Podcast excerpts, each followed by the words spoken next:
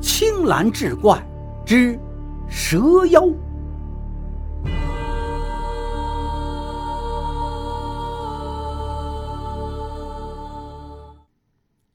上回说到，玄成子让杨勇相助做法，杨勇不明就里，但依然谨遵玄成子的叮嘱。待第二天早晨醒来，吃饱喝足，养好了精神，到晚上日暮时分，便早早的等候在墓前。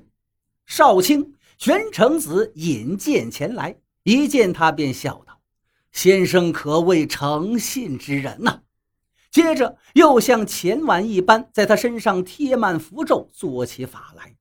到了三更时分，那蛇群又从四面八方蜿蜒而至，络绎不绝。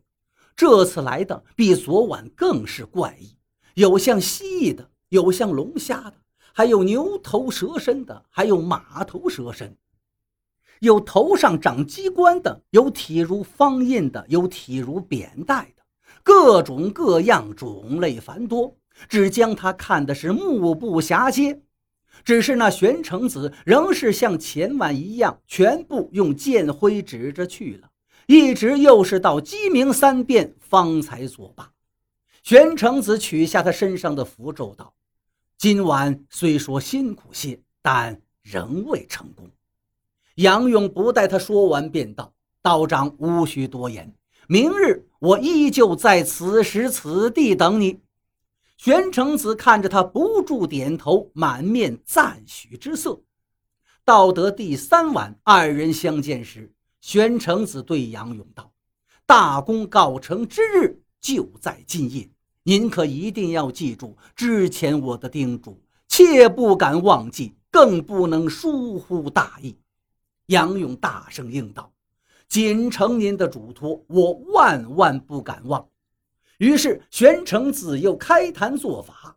到了三更，这一晚来的蛇又和前两晚大不一样了。那头部或者像夜叉，或者像罗汉，或者像武士，或者像美女。有的叫声像婴儿啼哭一样，也有的叫声像撕帛裂布一般，全是人首蛇身的。也有几十种之多，更别说还有首尾两头的，有双头的，三头到九头的都有。玄成子不为所动，均用剑挥指着去了。待到四更时分，忽然间就刮起了一阵大风，只见四周飞沙走石，连远处的山谷也轰鸣起来。一时之间，天色惨淡，星月无光。杨勇心中正感怪异，就见又有一蛇到了潭前。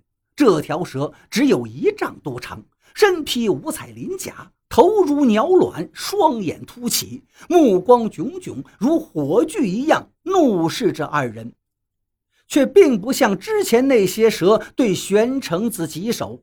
玄成子全身一震，双目圆睁，紧紧盯着这条蛇，犹如大敌当前。过了片刻，只见那蛇忽地屈身一跃，张口吐信，直奔玄成子面门而去。杨勇心中大惊啊！正待张口呼叫，却见玄成子猛睁双眼，大喝一声：“孽畜，焉敢如此无礼！”即用箭头对着蛇身，口中不住的诵咒。只见这蛇在空中有如撞上一堵厚墙，猛然一个翻滚落了下来，在地上。盘旋一圈，随即又迅速跳起，向玄成子扑去。玄成子不慌不忙，仍旧用剑指着他。他也似乎很忌惮这口宝剑，左右盘旋，却不敢接近。僵持了数个回合，玄成子忽然咬破自己舌尖，将一口血雾喷在剑上，瞬间剑芒暴起，将那蛇牢牢压住，连身子也忽然缩小到不满五寸了。那蛇惊慌失措，四处游窜，想要逃走，却被玄成子用剑逼住了退路，一时之间并无去处。眼见旁边正巧有个草笼。情急之下，他纵身一跃，便钻了进去。玄成子做法三日，就等着请君入瓮的这一刻。此时一见，马上急急引庆。杨勇正全神贯注看着，一听引庆升起，急忙将手中的龙盖合上。玄成子收起宝剑，从袖中拿出四道红符，贴在龙身四角，抬起头来，满面喜色，对杨勇说道：“贫道在此奉尊师之命搜捕这个妖精，已经五年了。今天终于不辱师命，大功告成。否则的话，十年后东南沿海的生灵都要受其荼毒，恐怕没有几个能活下来的呀。”杨勇惊问道：“道长准备怎么处置？”玄成子道：“贫道准备将他拿去给我的师尊。此次是借助先生的力量才降服了他，所以必然对您有厚赏。